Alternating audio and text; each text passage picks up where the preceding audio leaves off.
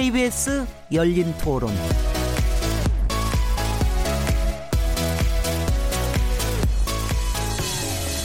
안녕하세요. 묻는다, 듣는다, 통한다. KBS 열린 토론 진행자 시민 김진혜입니다.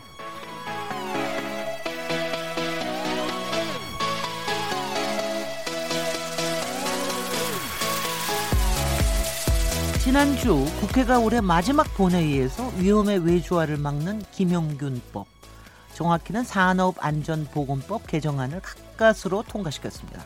하청 노동자들의 반복되는 죽음에도 불구하고 2년이 넘도록 국회 문턱을 넘지 못했었는데요. 고 김영균 씨의 안타까운 죽음이 국회를 움직인 셈입니다.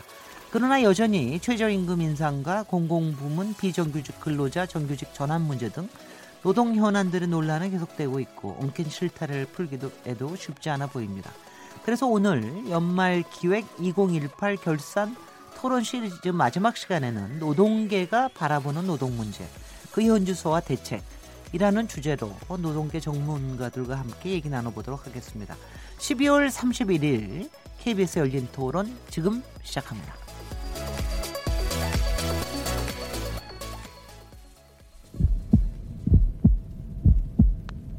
살아 있습니다. 토론이 살아 있습니다. 살아있는 토론, KBS 열린 토론. 토론은 라디오가 진짜입니다. 진짜 토론, KBS 열린 토론. 네, KBS 열린 토론 청취자 여러분께서도 토론에 참여하실 수 있는 방법 있습니다. 여러분은 지난주에 일명 김용균법이 통과됐는데 어떻게 보셨나요? 원청의 책임을 강화한 것으로 알려진 이 법안이 제2, 제3의 피해자를 막는 데 효과가 있을 거라고 보시는지요? 또한 내일부터 2019년 내일 1월 1일부터 최저임금이 8,355원으로 인상되게 되죠. 최저임금과 관련해서는 주휴 수당 논란이 계속되고 있는데요. 이와 관련한 여러분의 의견을 문자로 보내주십시오. 오늘은 노동계의 시각, 에서 현안들을 함께 얘기하는 자리인 만큼 노동계에 대해서 바라는 점이 있다면 함께 보내주셔도 좋습니다. 오늘도 청취자 여러분의 목소리를 직접 들어보는 시간을 마련했는데요. 02-368에 1001번부터 1003번까지 속대 전화로 참여하실 수 있습니다. 문자는 샤프 9730번으로 참여하실 수 있고요. 단문은 50원, 장문은 100원의 정보 이용료가 있습니다. KBS 모바일 콩 그리고 트위터 계정 KBS 오픈을 통해서 하시면 무료로 참여하실 수 있습니다. KBS 열린 토론은 매일 새벽 1시에 재방송되고요. 팟캐스트로 언제든지 들으실 수 있습니다. 청취자 여러분들의 열띤 참여를 기대합니다. 자, 그럼 오늘 어, 2018년 어, 마지막 날이죠. 연말 기획 2018 결산 토론 시즌 마지막 시간인데요. 노동계가 바라보는 노동 문제, 그 현주소와 대책이라는 주제로 얘기 나눠볼 네 분 패널을 소개해드리겠습니다. 김유선 한국노동사회연구소 이사장님 나오셨습니다. 네, 반갑습니다. 오민규 전국 비정규직 노조연 대회의 정책위원님 자리하셨습니다. 네, 안녕하세요. 반갑습니다. 안녕하세요.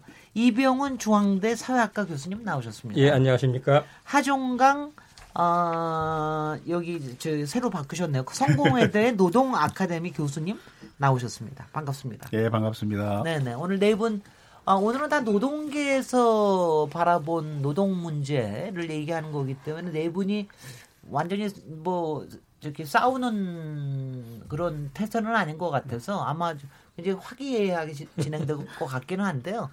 어, 사실 이 2018년에 뭐 여러 가지 이슈들이 많았지만 그 중에서 노동 이슈라는 게 여기저기에서 여러 여러 문제들을 일으켰던 때고 또 그 중에서는 잘 해결된 것도 있고 아직도 현재 진행형인 것도 있고 그런데 이제 특히 연말에는 가까스로 김영균법이 그저께였죠. 그러니까 아 금요일이었죠. 그 목요일 지난 목요일이었죠. 지난 목요일 날 통과가 돼서 그나마 국회가 조금이라도 세면 치레를 한 것 같긴 한데요. 어, 그래도 저 여전히 오늘 국무회의에서 통과된 저 주유수당 이것 때문에 최저임금 제도와 관련된 논란도 계속해서 일어나고 있습니다. 그러니까 여러 문제들이 있을 텐데요. 아마 노동계에 계신 네 분은 아마 올해 특별히 바쁘셨을 것 같은데 올해 일어난 일 중에서 노동계에 굉장히 긍정적인 사건과 아니면 또 부정적으로 보이는 부분 어떻게 꼽으십니까? 오늘 오민규 정책위원님부터 시작하라고 다들 다들 그러시는데 왜냐하면은 이, 여기에 저기 전국 비정규직 노동연대에서 회의에서 일을 하시는데 아무래도 현장에서 일을 하시니까 현장에서 이제 어 느끼시는 문제를 가장 좀 쉽게 얘기해 주실 것 같아서 긍정적으로 보는 것과 부정적으로 보는 거 어떻게 보십니까? 아, 예. 저희 우선 이제 그 현장에서 체감하는 정도로 보면 뭐 네. 부정적인 면들이 아무래도 좀 더 많다 보니까 그 그런 쪽에 초점을 맞출 수밖에 없겠는데 우선 긍정적인 측면 얘기를 말씀드리자면 오늘 오전입니다. 그 저 71명의 쌍용 자동차 해고 노동자가 드디어 네. 어, 10년 만에 예, 공장 문을 이제 넘게 되는데 물론 전원 복직은 아닙니다만 내년 상반기까지 전원 복직을 하게 되- 그 되어 있고요. 그리고 KTX 우리 승무원 예, 네네. 물론 애초 그 업무였던 승무직으로는 복직을 못했지만 어쨌건 그 10년 만에 마, 마찬가지로 문제 해결의 실마리를 어, 가져왔다는 거 그리고 반올림 문제라든지 그런 다양한 그 현장의 이슈들이 어, 해결되는 계기점들이 있었다라는 걸 좀 긍정적으로 꼽고 싶고요. 네. 다만 이제 법제도적인 측면에서는 그러니까 노동 시간이 단축된 것은 긍정적인 일이겠습니다만 여기서 이제 그중그 휴일 어 중복 수당 네. 그 가산하던 것을 어 150%로 그 제한했다라는 점이나 아니면 최저임금 산입 범위를 확대해서 그 작년에 최저임금 노- 그 인상했던 그 성과를 어 다시 이제 뒤로 돌리는 그런 그 후퇴가 있었다거나 뭐 이런 점들 법제도적인 측면에서는 어 진전을 보지 못한 것이 아닌가 그렇게 좀 보고 있습니다. 네 네. 이병헌 교수님은 어떻게 꼽으십니까? 예, 저는 특정 사건이나 음. 특정한 이슈 가지고 말씀드리기보다도 이제 올해 노동 관련해서는 말씀하시듯이 워낙 다사다난했기 때문에 그 흐름을 갖고 좀 예, 예. 긍정 부정으로 나눠서 말씀을 드리고자 하는데요. 우선 그 부정적인 측면을 안 좋은 걸 먼저 말씀을 드린다면은 그것도 좋은 방법입니다. 그 네. 노동 정책이 과도하게 좀 논란거리가 됐던 거, 어, 정쟁에 해서 소득주도 성장, 최저임금, 근로시간 단축, 비정규직 전환 등등이 건건이 다 논란을 빚고 그래서 정치권에서 너무 지나치게 이걸 이슈하고 있다는 점이 좀 안타까운 일이고 네. 두 번째는 이 문제를 다루는 정부가 네. 소위 이제 우왕좌왕 갈지자로 네. 움직여온 모습도 제, 제가 어, 보기에는 좀 그, 좀 바뀌어져야 될, 좀, 그, 올해 부정적으로 평가할 수밖에 없는 그런 그 흐름이고요. 네. 반면에 긍정적으로 좀 손을 꼽자면은 앞서 오민규 어, 의원께서도 말씀하셨던 일 외에 저는 현장, 현장의 약한 주체들, 을들의 목소리들이 좀 더 표면에 에, 에, 등장했던 것으로 해서 갑질 고발, 갑질 네. 일구라든가 아니면 그 흐름에 이제 막판에는 김용균 음, 음, 씨의 이제 죽음으로 해서 그 현장에 무수히 많은 비정규직들이 에, 가장 위험한 일을 하면서도 사고를 먼저 당하고 예, 죽음까지 내몰리는데 그런 일들에 어떻게 보면 그 국회에서 법 통과했다 하지만은 바로 비정규직들의 그 죽음과 그들의 정말 치열한 투쟁을 통해서 사, 산업 안전에 대한 제도 개선이 이루어졌던 측면에 이르기까지 약자들의 그런 좀 분투하는 흐름이 나름대로 좀 값진 긍정적으로 볼 부- 에, 부분으로 말씀을 드립니다. 네네. 하정강 소장님께서는 어떻게 보고 계십니까? 예, 저는 지금까지 말씀하신 여러 가지 현상들 때문에 시민들이 문재인 정부를 지나치게 친노동 반기업 정부로 보는 시각이 형성이 됐어요. 네. 근데 실제 우리가 볼 땐 그렇지 않거든요. 네네. 예, 그, 그것이 긍정적이기도 하지만 부정적인 면이기도 하고요. 어쩌면 우리가 넘어야 할 가장 큰 벽이기도 하다고 생각합니다. 실제로는 친노동자적이지 않은데 시민들이 그렇게 보기 때문에 노동자들의 요구가 상당히 과도하다, 지나치다, 이렇게 보는 시각이 스스로를 촛불 시민이라고 생각하는 사람들도 많이 하고 있거든요. 네. 근데 분명히 달라진 친- 좋아진 친- 걸 친- 제가 친 노동적으로 완전히 아니다 또 얘기하기도 좀 그렇긴 하죠. 그러니까 친노동 정부로 볼 수 있는 몇 가지 성과들이 거의 대부분 무위로 돌아갔어요. 음. 그럼 게 최저임금도. 뭐 15% 인상 인- 많이 인상했다고 하지만 산입범위 확대되면서 거의 대부분 줄어들었고요. 네. 그래서 실제로는 노동자들이 그렇게 크게 달라지고 좋아진 게 없거든요. 네. 그러니까 지금 이 시간에도 75m 고공에서 400일 넘게 농사하는 노동자들 달라지지 않았잖아요. 네. 그래서 세월이 지나도 달라지지 않는구나 이런 부분이 노동 현장에 상당히 많이 있고요. 근데 굳이 좋은 걸 이제 말씀하라니까 제가 이제 몇 가지 말씀드리면 에, 아빠 육아 휴직 보너스제라는 게 있어요. 이게 네. 자- 자- 잘 모르는데 이게 상한액이 지금 월 200만 원이거든요. 근데 내일부터 500만 원으로 인상되고요. 오. 그다음에 남성 육아, 육아휴직이라는 거 제도가 있는데 많이 사용하지 못하고 있죠. 그것도 그동안 3일이었는데 이게 10일로 늘어나고요. 네. 뭐 이런 소소한 개선점들은 눈에 띕니다. 그러나 이런 것들이 지금 정부가 친노동 정부다 이렇게 보기에는 상당히 부족한 면들이죠. 그거는 조금 더 복지적인 그런 쪽으로 좀 볼 수 있다 뭐 이런 예. 해석으로 들리기도 하는데 김준선 이사, 이사님께서는 어떻게 보십니까? 예. 김준선 이사님은 솔직히 뭐 하정관 소장님도 그렇고 노동계에서 지금 뭐 몇십 년 동안 일을 해 오시는데 네. 그 전체 흐름 속에서 네. 지금 문재인 정부와 올해의 흐름 이걸 어떻게 보고 계십니까? 예. 그러니까 문재인 정부 들어와서 과거보다 노동 문제와 결부해서 진전이 있은 것은 일단 인정을 해줘야 된다. 일단 그렇게 보고요. 네.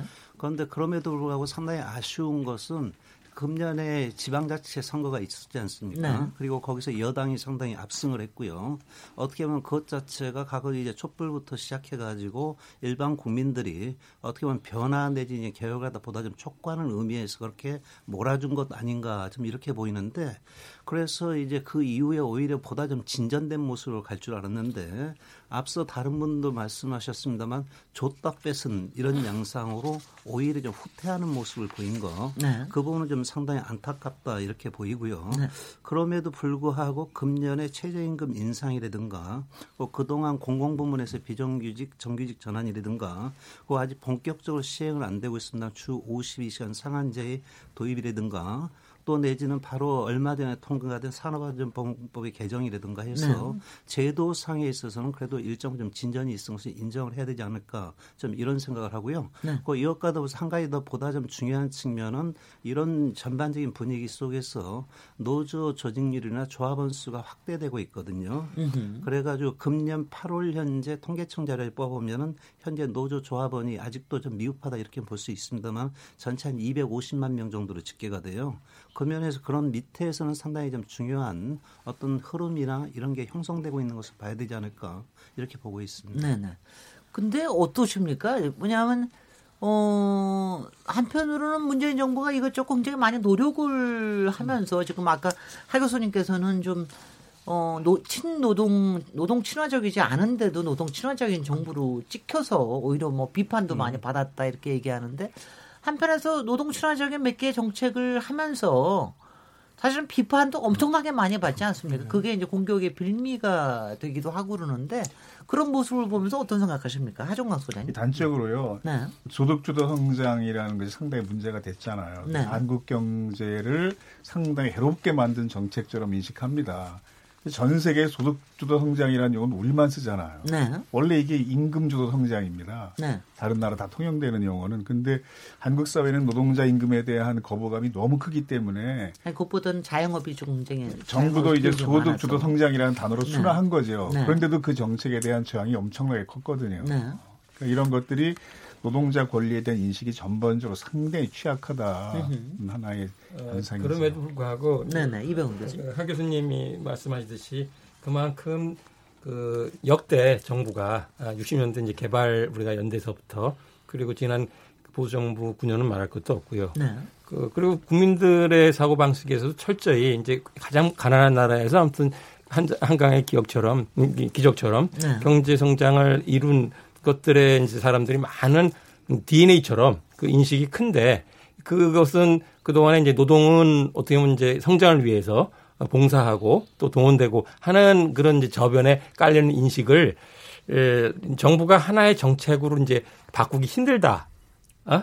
라는 것을 문재인 정부가 단적으로 좀 보여준 것이 아닐까 싶어요. 그 얘기는 뭐 일반 아까 국민들이 이제 예, 현 정부에 대한 그 정부 정책 기조에 대해서 굉장히 좀 엉뚱하게 생각한다든가 아니면 특히 몇 가지 지금 몇 가지 정책이라 하지만 사실 노동시장에서 핵심이거든요. 임금 최저임금을 오른다 그랬고 그렇죠. 고용 관행에 있으면 핵심 문제이기도 한 비정규직을 전환하겠다. 공무부터 제로 시대까지 선언을 한 마당이고 그리고 근로시간 같은 경우에도 그 역대 정부에서 계속 논의된 내용을 아무튼 그 52시간까지 줄이고 그리고 그 뭐 저녁 있는 삶이든 월라벨이든 진전을 네. 보이겠다라고 이제 건드린 건 다 건드렸는데 문제는 그것에 대해서 과연 그것이 미치는 경제가 우리가 이제 실적에 있어서 어 뭐 작년 올해 그만큼 경제가 잘 나가고 그리고 사실 결정적인 건 일자리 네. 일자리에 있어서 그 지방선거를 앞서해도 불구하고 그 다음 달에는 우리가 전년 대비 3천 개로 그러니까 몇만 개가 아닌 3천 개의 증가로 확인되다 보니까 그러다 보니까 현 정부로서는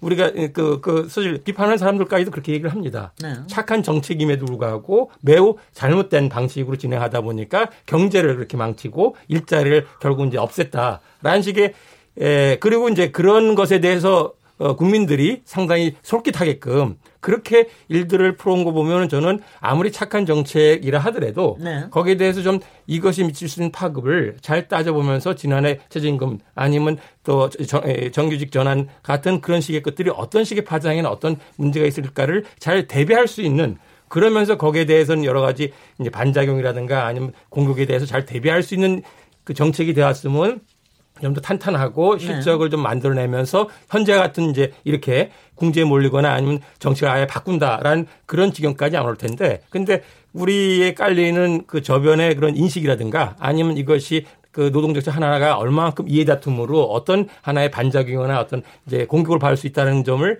현 정부가 좀 크게 좀 따져보면서 정책을 만들어내지 못한 그런 식의 미숙함이라든가 네. 그런 음, 이제 문제점들이 있었던 거는 분명하지 않을까 생각이 들어요. 네, 김선 이사장님. 뭐 크게 차이는 없고요. 네. 그거 한데 그러니까 조금 전에 말씀하신 것처럼 기왕에 정책 갖다 집행한다고 할 때 좀 더 성세하게 좀 준비를 해가지고 보다 좀 뭡니까 불필요한 논란을 좀 최소화하는 방향에서 정책을 집행했어야 되는 것 아니냐 이런 취지에서 말씀하신 걸로 보고 그 면에서는 동의를 하고요. 네. 그럼에도 불구하고 과거에 비해서는 그래도 나름대로 하려고 처음에 시도한 거는 또 긍정적으로 평가해줘야 될 것 아니냐 네. 이렇게 보고 있습니다. 그런데 실제로 지금 저 문재인 정부가 네. 양쪽에서 샌드위치처럼 양쪽에서 다 비판을 받지 않습니까? 네, 예, 그러니까 예. 뭐 기업 쪽이나 네. 소상 소상공인 쪽은 너무 빠르다. 아직 네. 변화가 너무 빠르다. 음. 한쪽에서는 아직도 너무 미흡하다. 네, 뭐 네. 이거 이, 요 사이 샌드위치로 껴 있는 것 같은데 네. 이- 이런 상황 어떻게 보십니까? 그러니까요. 그 경우에 저는 근데 오히려 그건 항상 있을 상황 아닙니까? 근데 언제나. 항상 있는 상황이라기보다는 네. 제가 보기에는 재계나 뭐 거기서 하는 얘기는 뭐 애초에 처음부터 그렇게 해왔던 것이고 노동계 입장에서 같은 경우 초기에 정책 집행이라든가 정책에다 펴는 거에 대해서 상당히 긍정적으로 평가를 했었다. 좀 이렇게 봐요.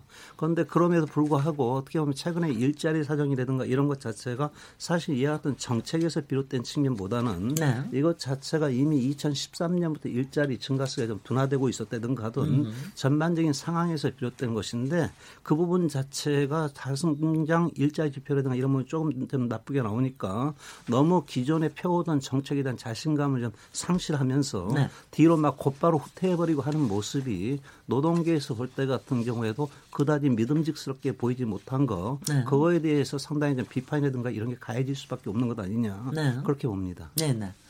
그 현장에 노동계에 계시니까는 저 오민규 정책위원님. 예. 그래도 올해 지금 마지막에 꼭 김영균법이 상징적으로 보여서 더군다나 그런데 그다음 이 비정규직의 문제 그리고 특히 비정규직을 끊임없이 위험에 내몰고 그, 그야말로 이제 뭐 을과 을 사이에서도 이제 뭔가를 만드는 이런 분위기에 대해서 이번에 문제로 지목했다라는 거에 대해서는 굉장히 좀 바람직한 변화로 보이기도 하는데 어떻게 보고 계십니까? 이번에 이제 뭐 김용균 노동자도 이제 공공부문에서 일하고 있던 비정규직 노동자인데요.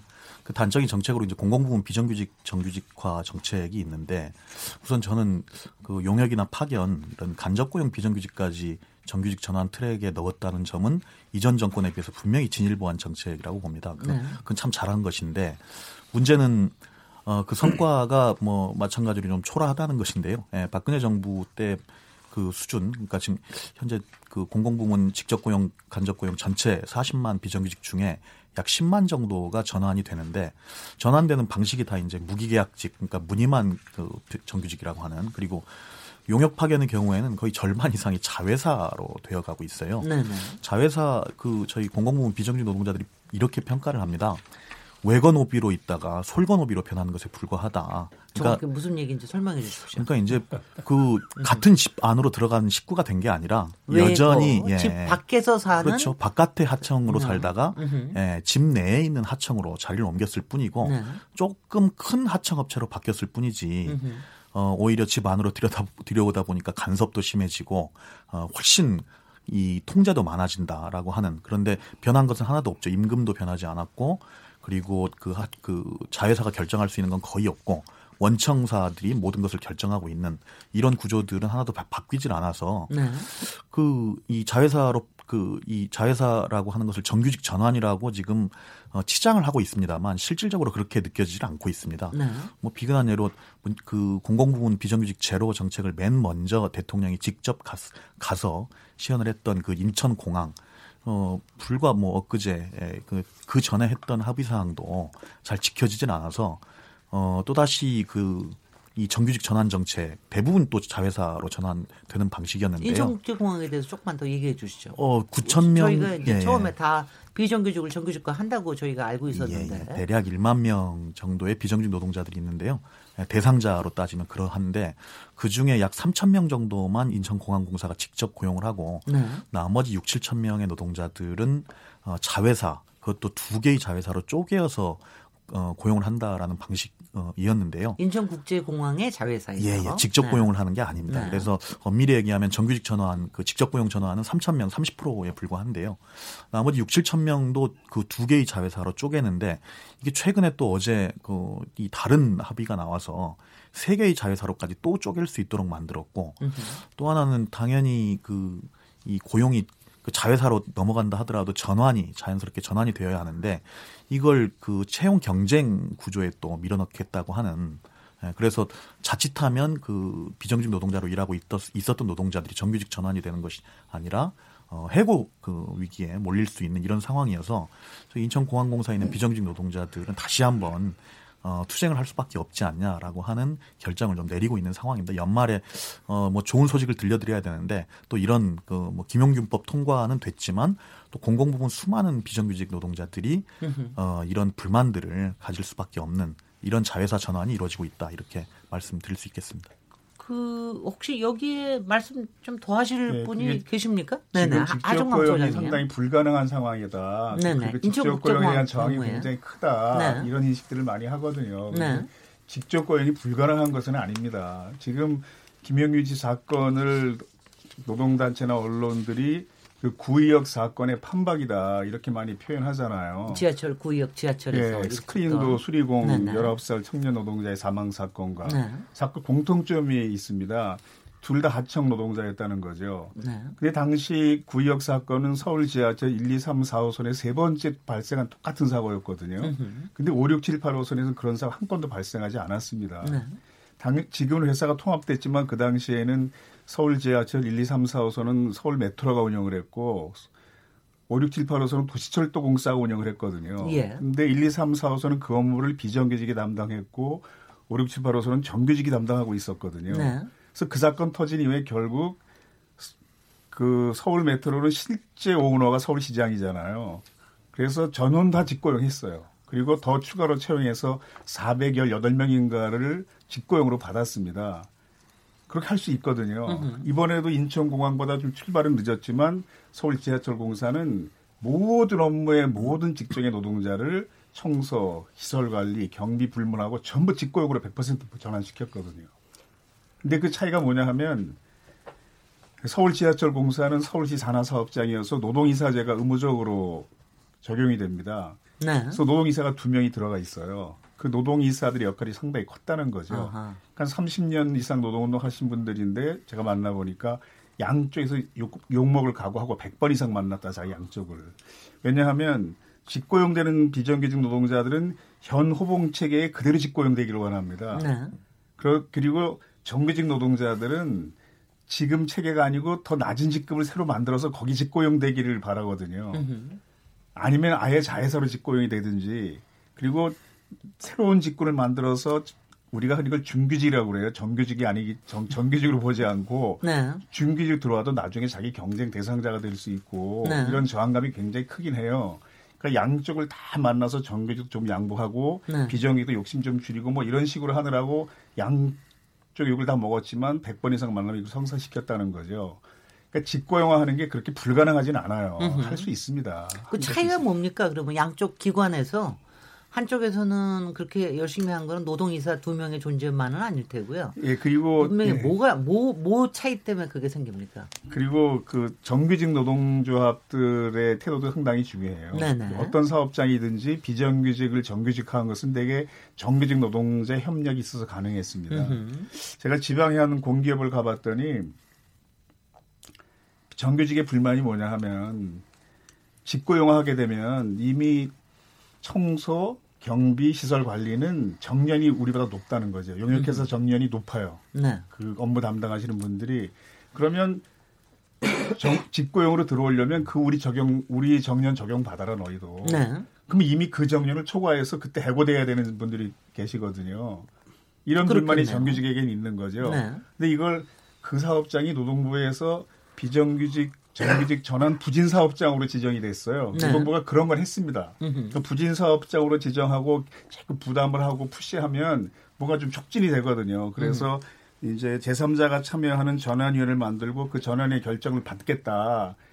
이런 결정이 이루어졌는데 그때 노령 친화 직종이라는 개념을 도입했습니다. 네. 그래서 노령 친화 직종은 정년을 정규직 정년보다 높게 적용하자. 음. 이렇게 합의됐거든요. 네네. 이렇게 하면 됩니다. 굉장히 섬세하고 정교하고 치밀하고 전략적이고 그 제가- 저게 했네요. 이병문 교수, 이병문 네. 교수님. 그 네. 현 정부에 대해서 오늘 제가 좀 순서를 좀 많이 하게 되는데요. 네.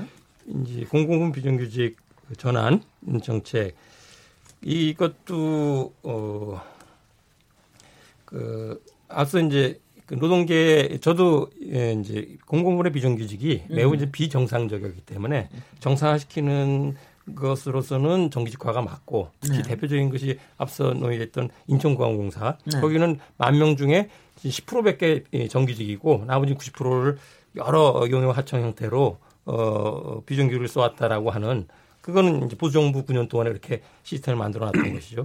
근데 그것을 이를테면은 다 정규직화를 하면 좋죠. 근데 정규직화 하려 한다 한다면 말 그대로 기존의 정규직에 이제 맞춘다 했을 때 결국은 그것이 이를테면 공공기관일 경우에는 세금으로 다 그러한 격차를 줄이게 하는 식의 인건비를 네. 어떤 재원으로 확보한다든가 아니면 또 그 이 정규직 전환을 추진하면서는 또이 그 정규직 노동조합들의 여러 반발이 앞서 서울교통공사도 어, 뭐 좋은 의미에서 말씀을 하셨지만은 거기서도 여러 가지 또 이제 반발이 나타난 것은 그 밖에서 재원을 가지고 오지 않은 이상은 안에 있는 정규직에 이를테면 인건비든 아니면 복지 비용이든 그 이제 그 그렇게 분모가 커질 만큼 뺏긴다라고 네. 하다 보니까 일들이 굉장히 이제 복잡해졌다는 얘기거든요. 그 그러다 보니까 자회사로 어 다 정상화시키면서 뭐 그 거기에 맞는 세금을 재원으로 그 팍팍 밀어줄 수 있으면 문제 안 될 텐데 그렇지 못한 사실 현 정부에서는 이 비정규 전환을 두고 어떤 재원을 추가적으로 어, 더 보태는 건 없었어요. 예. 단순히 비정규직에 대한 복지 격차가 있는 것만 채우는 정도의 예산을 대주겠다는 것이지 음, 알아서 그 해당 기관별로 정규직이 양보하거나 그 인건비를 갖고 어떻게 나눠 쓰라는 식으로 하다 보니까 이제 결국은 이제 그 거기서 어, 취하는 선택이 무기계약직이든가 아니면 규모가 클 경우는 자회사로 빼는 네. 형태로 가게 됐던 것이죠. 네. 해서 어, 결국은 음, 대통령은 좋은 취지로 비정규직 문제가 워낙 비정상으로 비대하고 공무원 그리고 비정규직 문제 우리 사회의 큰 문제이기 때문에 앞장서서 제로 시대를 만들겠다라고 했는데 어느 분이 칼럼에 썼듯이 뻥축구처럼 사람들은 못 쫓아가긴 뻥 차고 기분을 냈는데 결국은 진행 과정에서는 마- 그 어, 현실이 그렇게 따르지 않다 보니까 해당 비정규직한테는 결국 희망 고문 한 격밖에 예, 다름 없지 않느냐라는 이런 비판을 현재 많이 이제 쏟아내고 있는 것이죠. 네 네. 그런 일들이 인천 저 육지공항공사뿐만이 아니라 어 다른 공기관에서 상당히 많이 일어나고 있지 않습니까? 혹시 어, 뭐 지금 아시는? 사실은 뭐 네네. 열거하기 오민규, 어려울 정도로 네네. 많은데요. 정책위원회. 예, 뭐 인천공항공사처럼 이렇게 이제 뭐 직접 고용 일부 하고 그 자회사로 전환하는 곳이 뭐 코레일이라든지 한국공항공사, 뭐 한국전력 뭐 이런 곳들이 있고요. 또 자회사를 이제 이렇게 밀- 밀어붙이는 사업장 현재 뭐 추진되었거나 추진 중인 사업장 몇 개만 열거해 드리면 뭐 강원랜드, 뭐 한국마사회, 도로공사, 한국수력원자력, 자산관리공사, 오, 굉장히 많네요. 예, 기업은행, 산업은행 뭐 이런 곳들까지 어마어마하게 많- 많은 상황입니다. 산자부 산하기관, 국토부 산하기관 굉장히 많네요. 근데 혹시 김유선 이사님께서 아실지 모르겠으나 어, 그 최근에 공공기관 채용 비리 국정조사 때문에 굉장히 문제되지 않았습니까? 그래서 아마 1월 달부터 아마 진행되지 않을까 싶은데 아까 얘기하는 비정규직의 정규직화 그 과정에서 일어났던 문제들도 이 공공기관 채용 비리의 예, 한 사안으로 보는 이런 경우도 꽤 있는 것 같아요. 이런 거하고 어떻게 보고 계십니까? 그거는 아까 이제 뭡니까 노동계에서 그동안 이제 주로 주장해온 것 같은 경우는 네. 그동안에 하청이나 용역에서 계속 일하고 있 던 사람들 같은 경우에 지금까지 계속해서 그 업무에서 그동안 계속 해왔고 하니까 이 경우에 당연히 네. 이걸 갖다 전환해서 채용해야 될 것 아니냐 네. 이런 거고 주장을 하시겠죠. 예, 그러고 네. 이제 아까 뭐 이제 원래 그 회사 안에 있던 분이나 또는 이제 회사에서 이제 이분들 갖다 정규직으로 바뀌었다 원하지 않는 경우 같은 경우에는 네. 뭐 공개 채용 갖다 거쳐서 와야 될 것 아니냐 네. 우리 들어올 때 하고 뭐 그런 과정하고 좀 맞물려 있는 문제 아닌가 좀 그렇게 보이고요. 예. 네 네. 네네. 그게 이제 공공기관의. 네. 비정규직의 그 정규직. 직원들의 친인척이 들어있는 이유가 있어요. 음. 왜냐하면 우리 사회가 생산직을 공개 채용한 지도 사실 얼마 오래되지 않았습니다. 그렇습니다. 예, 근데 일자리 굉장히 귀해지고 나선 생산직 엄중히 공개 채용을 시작하게 된 거죠. 네. 근데 그래도 계속 공개 채용이 잘 되지 않던 부서가 흔히 계약직, 임시직, 촉탁직 이런 부서였거든요. 네. 근데 거기 워낙 조건이 열악했기 때문에 사람들이 와서 오- 오래 있지 않았어요. 음흠. 그래서 직원들이 아는 친인척들을 와서 좀 있어줘라. 네. 이래서 들어온 경우들이 꽤 있습니다. 그래서 아무도 그 자리를 탐내지 않는 자리이기 때문에 신경 쓰지, 쓰지 않았는데 이게 갑자기 정규직화되는 대상에 포함이 되니까 네, 네. 굉장히 좋은 일자리로 바뀐 거죠. 그런 문제. 네. 그래서 그렇습니다. 아무도 오지 않는 자리에 그냥 와 있던 직원들의 친척이 몇 명 있을 수는 있어요. 네. 근데 정규직 전환이 된 이후에 대거 취업했으면 그건 채용 비리라고 볼 수 있죠. 네. 근데 제가 물어보니까 저 그렇진 않다고 그러더라고요. 음. 있는 직원들의 친인척이 정규직화된 것이지 정부의 정규직화 발표 이후에 가족들의 친인척이 대거 그 직종에 취업하지는 않았다. 그리고 네네. 그 이후에는 전부 블라인드로 채용했기 때문에 그런 친인척이라는 것이 유리한 조건이 될 수 없었다라고 답하더라고요. 제가 물어봤어요. 네네. 그래서 네. 정확히 알고 얘기해야 되니까. 근데 분명히 말씀하신 대로 있던 직원들의 비정규직의 정규직화에 대해서 기존의 정규직들이 꽤 뭐 반발을 좀 하는 것도 그것도 분명히 현실인 것 같습니다. 그것도 이제 뭐 그걸 채용 멋지게 표현하면. 어. 공정 채용이 훼손된다. 그렇죠. 뭐 이런 게 표현하지만 사실은 밥그릇 싸움이거든요. 좀그 네네. 정규직화 할 때 드는 비용이 네. 보통 사람은 생각보다 그렇게 많지 않습니다. 왜냐하면 그냥 아웃소싱 주던 비용 그대로 가지고 임금으로 분배해도 노동 네. 조건이 굉장히 향상돼요. 예, 알겠습니다. 네 네. 그, 이병훈 이- 교수님. 이 문제에 대해서 저도 좀 말씀을 드린다면은 네. 사실 지난 국감 때 야당이 가장 큰 성과로 내세울 수 있는 것이 소위 이 이제 공공 부분의 채용 비리 건 네. 그걸 통해서 현 정부 정책 그러니까 비정규 전환 정책에서 이, 이런 문제들을 낳았다라고 이제 공세거리가 됐던 거고 네. 또한 측면은 노동조합이 이- 이러저러 이제 연루된 걸로 해가지고 정부와 노동조합을 공, 공격하는 그런 핵심 근거로 이제 삼게 되는데요. 근데 저 역시 앞에 두 분하고 이제 이, 이, 이- 이것이 어, 현 정부의 뭐 이제 정책 자체가 앞, 아, 앞서 논의한 대로 뭐 진행 과정이든 아니면 세, 세밀하지 못했던 등등의 좀 잘못된 것을 꼬집는다면 동의하는데 네. 이건 너무 지나치게 공, 공격적인 그러니까 정치적인 공세 네네. 예, 정쟁거리로 좀 만드는 식으로 하면서 그 지난해 대통령의 선언 5월 달에 나오기 전까지는 어, 앞서 어, 이러저러한 형태의 비정규직의 자리가 어, 이 사람 인력으로 필요했기 때문에 그 자리를 채웠던 것이고 핵심 문제는 사실 이 선언 이후에 에, 이 선언 이후로 다 정규직화 된다라고 하니까 그 틈새에 이를테면 파견이든 어, 떤 자리든 간에 그걸 친인척이든 노동조합의 힘을 얻어가지고 그 자리를 차고 들어갔다 한다면 그거는 사실 이제 정책과 관련된 비리가 되겠죠. 네네. 그래서 그건에 대해서는 정부도 발 빠르게 네. 새로운 가이드라인을 제시하면서 그 이후에 예, 이제 전환 음, 전환 과정에 그런 사람이 있는가를 걸어낼 수 있는 그런 식의 가이드라인을 제시한 바가 있고 네네. 그리고 국감 때뭐 아, 그 우리가 이제 국조를 음, 내달서부터 이제 한다 그러니까 그 관계에서 그 시, 정확하게 네. 시집을 가리면서 그게 정말 정책적인 문제인지 아니면 또, 또 노동조합의 문제인지 아니면 그것이 침소봉대된 야당의 그냥 공세였는지를 네. 밝혀야겠지만은 근데 다분히 저는 야당이 그러니까 국감 거리로 해가지고 정부 정책 아까 비정상인 그 정규직 예, 비정규직을 이제 좀 예, 바로 잡는 그런 식의 정책까지 흔드는 식으로 접근했던 거는 너무 과했다라고 아니, 하는 뭐, 식의 판단합니다. 저기 여러 가지 저뭐 뭐 1타 3피 정도의 공격이겠죠. 뭐 그런 식의 대- 공격을 뭐, 했던 거죠. 저 예. 문재인 정부의 정책에 대해서 공격할 수도 있고 또 음. 공공기관의 네. 어 이른바 노조들에 대한 비판일 수도 있고 또 대기업이나 뭐뭐 여러 여러 가지가 비판이 아마 다 같이 거기에 이제 같이 여러 가지를 한, 음. 그런 한꺼번에 잡으려고 그러는 거 같아요. 거기에 사실 또 국민적으로 많이 그 분위기를 야당이 네. 좀 이용했다는 것이 청년들이 지금 제일 그 고생하는 게 일자리 문제 아닙니까? 글쎄요. 그리고 사실 공공 부문의 일자리 한다면 그만큼 그들이 선망하거나 좋은 일자리로 알려질 것이고 네. 거기에 대해서 이런 비리로 이제 공격을 하다 보니까 예, 예. 지금 말씀하신 일단 삼피라 그러나요? 아무튼 그 모든 네, 것들에 청년들의 어떤 박탈감을 조장하거나 국민들의 네, 네. 어떤 그런 배신감이라든가 거리감을 주는 그런 식의 정치적인 공방이 됐던 거는 좀 매우 좀 유감스러운 일이라고 좀 생각합니다. 이번에 그래도 저기 통과된 저기 산업안전법의 김원균법에 대해서 좀 얘기를 해보죠. 이번에 음. 이제 통과돼서 앞으로 위험의 외주화, 뭐 죽음의 외주화라고 또 얘기하는 이런 부분들에 상당히 원청자들의 책임이 좀 커지고 어떻게 될 것 같습니까?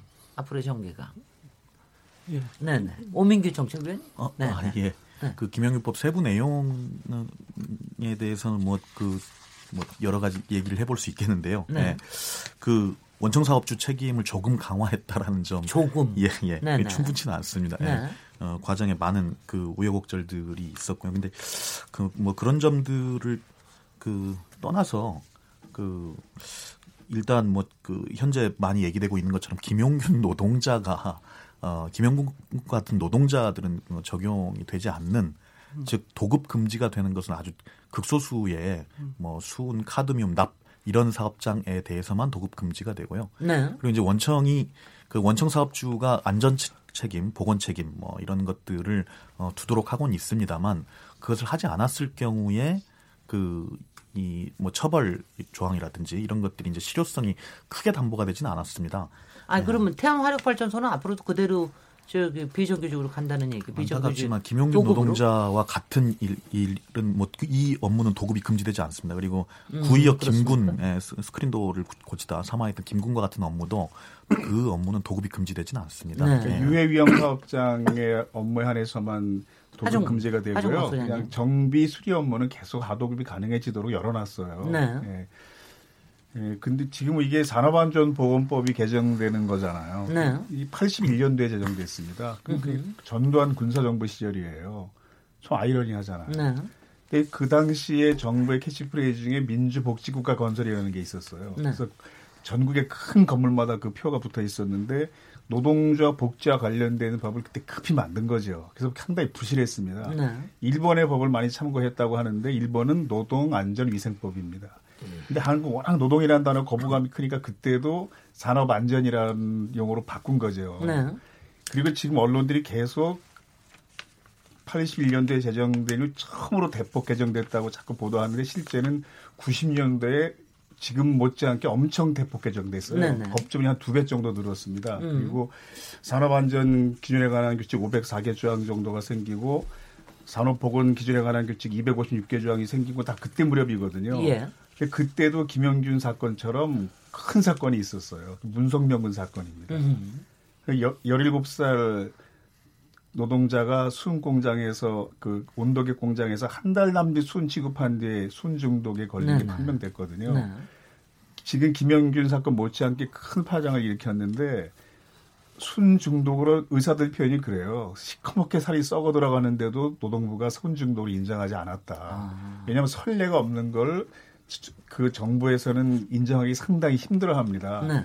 그래서 그때 어떤 계획을 그때 민주노총도 생기기 전이었어요. 보건의료 단체가 세웠냐 하면 의사, 간호사, 약사들 한 100명 정도를 노동부 청사가 영등포에 있을 때였습니다. 한 100명 정도만 모아서 문성변의 질병을 순중도로 인정하기 전까지 이 자리 떠나지 않겠다. 연재하실 해보자. 그래서 그거 밤새 준비하고 있었거든요. 그 행사를. 근데 문성명은 병실 지키던 활동가가 전화를 한 거예요. 송민이가 죽었습니다. 그래서 그때 병원으로 막 달려가던 사람들이 지금 생각해 보면 다 곳곳에 지금 활동하고 있는 네네. 거죠. 그래서 이번에 법이 개정될 때도 나름 역할들을 다 본인 여기저기서 했더라고요. 네. 그때 엄청나게 많이 개정됐었어요. 그랬다가 이번에 다시 한번 이제 크게 개정이 된 거죠. 네. 아니 근데 지금 얘기하신 게 이번에 크게 개정됐지만 여전히 그 유해한 부분에 대한 기준을 보면 태안 화력 발전소 같은 그런 부분은 여전히 도급이 가능한 거로 돼 있는 거 아니에요? 그러면 원청자들은 원청자들의 책임은 더 커진 건 없습니까? 아, 그- 그건 그- 별로 네. 커지지 않았지만 언론들이 대개 지금 기업들이 어떤 반응을 보이고 있는가 네. 뭐 그걸 보면 이 법이 이렇게 지지부진하게 개정될 수밖에 없었던 이유를 좀 알 수 있어요. 제가 좀 네네. 뽑아봤는데요.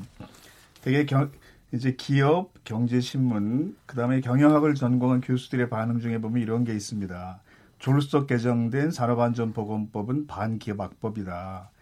위험작업 도급 금지, 작업 중지 명령 등 대기업들 수천억 손실 우려, 최저임금에 이어 이번엔 산업부 폭탄, 엎친 데 덮친 산업계 이런 식으로 보도하거든요. 아, 제가 제가 듣기에도 조금 악의적으로 느껴지네요. 이- 제가 그대로 네. 인용한 이제 신문 기사 네, 제목들인데요. 네. 여론에 떠밀려 작업 중지 명령 남발 우려 이런 것들이 사실 이번에 법 개정을 많이 후퇴시킨 거죠. 네. 네, 어, 네, 네. 뭐 이- 사실 김희선- 네, 네. 그 이병훈 교수. 산업안전보건법에 대한 전반적인 그러니까 전면 개정이라고까지 이, 좀 안이 준비되고 있고 그걸 좀 기대했던 특히 노동계 같은 경우에 상당히 기대치가 높았던 것인데요. 네. 그 배경은 사실 현 정부 전에서부터 우리나라가 OECD 내에서도 중대재해, 특히 사망 사고 같은 경우 매년 하여튼 뭐, 그, 어, 어, 뭐 수백 명이 이, 일하다가 죽는 일들이 이, 이, 나- 이 발생이 됐고 그것이 해외 비교했을 때도 지나치게 많다라는 그런 식의 이제 문제 제기가 계속 있었던 거고 그리고 현 정부 들어와서는 그 저희가 기억하기에는 이제 거제 삼성 조선소라든가 아니면 조선 뭐 그 교량 작업하다가 또 무너져서 이 연이어 대형 사고로 사람들이 죽다 보니까 그런 아까 말한 좀 그 산재 사고 안전에 대해서 뭔가 법을 좀 크게 고쳐야겠다라고 인식이 있었던 걸 정부는 그런 사고를 계기로 해가 적절한 추진을 하게 됐던 것이고요. 그랬을 때는 아마 이제 주되게 되는 것이 이제 위험 사업 같은 경우에는 그러니까 생명 안전 관련 사업은 그걸 직용으로 하자, 하자라는 게 하나고 그리고 워낙에 우리 사회가 뭐 위험의 외주화라고 아마 들어보셨을 텐데 네. 지나치게 이제 외주 도급 어, 하청 등으로 그 이제 작업하는 구조가 좀 균열을 들어해서 이 원청이 일을 밖으로 떠넘기는 일들이 이제 많아지다 보니까 이런 사고도 주로 이제 하청 외주 인력 중심으로 이제 발생이 된다라는 것들을 바로잡기 위해서는 원청이 이런 사전 사고 예방이거나 아니면 사고 발생에 대해서 전, 에, 충분한 책임을 질수 있도록 하자. 네. 또 그런 일들이 많이 벌어지는 것을 해외 사례를 보면서 그런 사망 사고가 벌어진 것에 대해서는 기업이 완전히 망할 정도로까지 책임을 지우자 해서 뭐 기업 사- 살인법이라고 서구에 있는 그런 법까지 국내에서 이제 그런 법 추진을 하기도 했었던 거거든요. 네네. 근데 그것이 이제 법안이 그나마 아 제가 판단하기엔 아마 김홍균 그 노동자가 그 죽음이 없었다 한다면 계속 묶여 있었을 거예요. 근데 그 죽음이 이 발생이 됐고 그리고 이 가족이라든가 여러 당사자들이 크게 이슈가 되니까 야당조차도 그걸 의식을 해서 이제 법을 에, 심의하고 통과까지 하게 된 건데 심의하는 과정에서는 아까 말한 그 기대에 비해서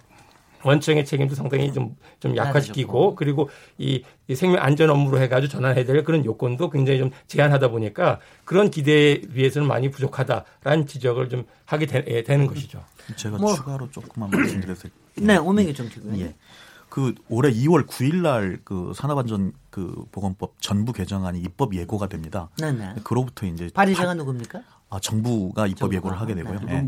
예. 네. 예, 예. 8개월 뒤인 12, 어, 10월 30일 국무회의 통과해서 11월 1일에야 국회로 넘어가게 되는데요. 2월 달에 발표된 안이 예. 그때 많이 또 예, 후퇴됐어요. 예. 그러니까 그 8개월 동안 그 입법 예고를 길게 하면서 뭐 재벌과 자본의 로비도 있었던 것 같은데요. 경제부처 반대를 하면서 그러니까 이 산업안전보건법 처벌 조항에 하한형을 둬야 된다라고 하는 그 입법 예고 내용이 있었는데 그것이 사라지게 됩니다. 그리고 이제 노동자들에게 작업 중지권을 줬다라는 성과로 이제 얘기가 되고 있습니다만 작업 중지권을 작업 중지를 했을 때 그 노동자들에게 이 불이익이 없어야 되는데 불이익을 하게 될 경우에 사용자를 처벌하는 조항이 애초 입법 예고에 있었는데 네. 나중에 시, 그 11월 1일 국회로 보낸 법안에서 이미 그 상태에서 빠지게 됩니다. 그러니까 그 야당 반대 때문에 빠진 게 아니고 정부 여당 내에서 이미 한번 누더기가 된 채로 갔었고요. 네.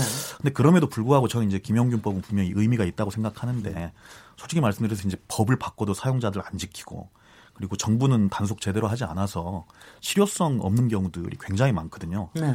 애초에 이 법이 김용균법으로 발의된 게 아니고 12월 10일 날 안타까운 죽음을 맞이하면서 이제 이 법이 그제서야 김용균법으로 명명이 된 것인데요. 네. 그 과정에 이제 수많은 노동자와 시민들이 이 법의 존재를 잘 알게 됐고 내용이 무엇인지 그러면서 이제 통과되기를 간절히 빌었습니다. 그러니까 숱한 어려움을 겪고도 통과된 법안이 만약에 실효성이 없다. 똑같은 사고가 발생했는데 아니 처벌도 되지 않고 이 법으로 어떻게 그 분- 분명히 김용균법이 통과되는데 왜 하나도 바뀐 게 없지?라고 하면 어 결코 노동자와 시민들이 가만히 있지 않. 않을 겁니다. 그래서 네. 앞으로는 그, 그 전에는 뭐 실효성이 없는 법조항이었을지 모르겠지만 이제는 그런 법조항들이 실제 힘을 가지게 되고 노동자와 시민들이 이제 두 눈 부릅뜨고 이게 제대로 지켜지도록 그렇게 만들 수많은 김용균을 낳았다는 점, 깨어있는 시민들을 만들었다는 점이 저는 분명히 이제 큰 성과라고 보고요. 네. 그래서 그 만약에 이제 제대로 법을 집행하지 않으면 문재인 정부야말로 노동자 시, 시민의 뜻을 정면으로 거부하게 된다는 걸 잘 알 테니까 어, 제대로 집행할 거라고 믿습니다. 그래서 저는 이제 수많은 한계와 약점이 있지만 어, 김용균법 의미가 저는 여기에 있다고 생각을 합니다. 예. 예, 그 제대로 뭐- 지켜질 거라고 믿는다고 그래서 오명규 씨가 제가 한마디 하면요. 이재갑 노동부 장관이 26일 날 근로감독관 100여 명 허가지 간담회를 했어요. 네. 그뭘 강조했냐 하면 내년에는 경제, 고용 여건 등을 고려해서 자율시정 중심의 근로감독을 실시해달라. 이렇게 얘기했거든요. 그러니까 너무 많이 적발하지 말고 처벌하지 말고 자율적으로 할 수 있도록 계도 기간을 주고 좀 부드럽게 단속하자는 뜻입니다. 그러면 이렇게 했다고 해서 기업들이 전 문재인 정부를 지지하는 쪽으로 바뀌지는 않아요. 그러나 그건 뭐. 배신당했다고 느끼는 노동자는 상당히 많아지거든요. 네네. 이거는 법을 어기는 것을 유예해주겠다는 약속을 한 거랑 마찬가지잖아요. 아, 이거는 뭐 저기 정부를 뭐 지지를 하건 아니건 이런 거 상관없이요. 아, 우리 지금의 경제 경제 우리의 수준이나 어, 우리의 그, 그야말로 민도를 보거나 이 산업 안전에 대한 거는 사실은 굉장히 그러니까 기본권으로 지- 지켜줘야 그렇죠. 될 생명권이죠. 뭐그 저항이 기업 내만 있는 것도 아니고요. 그, 그, 그래야 될 일이고요. 그 다음에 이제 뭐 아시다시피 올해도 엄청난 사고들이 많이 일어나서 그래서 그런지 일단 일반 국민들이 이 부분에 대해서 굉장히 분노를 한다라는 게 좀 느껴집니다. 아마 김명균법도 분명히 아, 그동안 어- 어떤 로비가 있었을지는 뭐 보진 않아도 상상이 되고요.